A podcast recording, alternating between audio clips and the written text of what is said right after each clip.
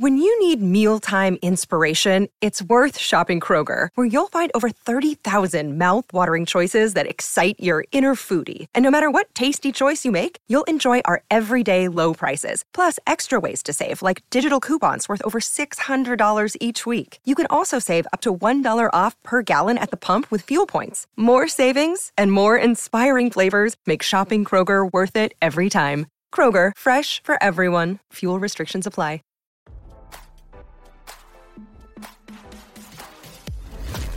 Why scroll your feed when you can get the latest celeb news with your eyes closed? Here's fresh intelligence first to start your day. Real Housewives of New Jersey star Teresa Giudice's shocking transformation has ignited a social media firestorm with fans wondering if she was the victim of a botched plastic surgery procedure, RadarOnline.com has learned.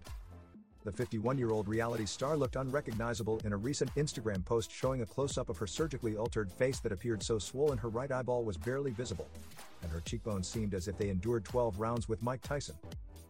What's wrong with her face? One troll asked while another said, Mona has gone to the grocery store, the other is coming back with the groceries. One fan thought Giudice, who filmed herself taking an innocent morning stroll with her husband, Luis Louis Ruelas, was having an allergic reaction. Someone please give her some Benadryl, Looks like she had an allergic reaction to fish.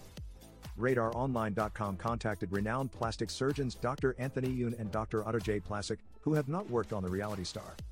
They analyzed several before and after photographs of the reality star and concluded Giudice is not morphing into Jocelyn Wildenstein, the Swiss socialite known as Catwoman.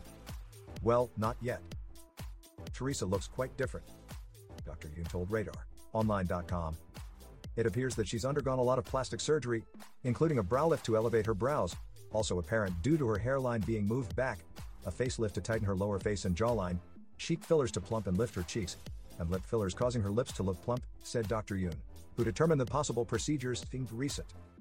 When asked if Giudice's face is on the verge of replicating Catwoman, he said, I doubt it, as that would necessitate a ton more surgery. Dr. Placik told RadarOnline.com he thinks a plastic surgeon has taken a scalpel to Giudice's face over the past six months, it seems also quite likely that she intermittently uses lip fillers and Botox like agents due to alterations in facial appearance. She could have alternatively had injectable fillers to cheeks, he stated. Of course, she could have used filters, so it's difficult to say, but generally speaking, her brows seem lower and hairline seem lower, and her forehead appears shorter, which all comes down to a possible forehead lift. When asked if Giudice's face is transforming into Catwoman, he warned, Not yet. That begins with a mid face lift and canthoplasty, which I don't believe she has had, he said. It's a longer term recovery and she already looks better. Now, don't you feel smarter? For more fresh intelligence, visit radaronline.com and hit subscribe.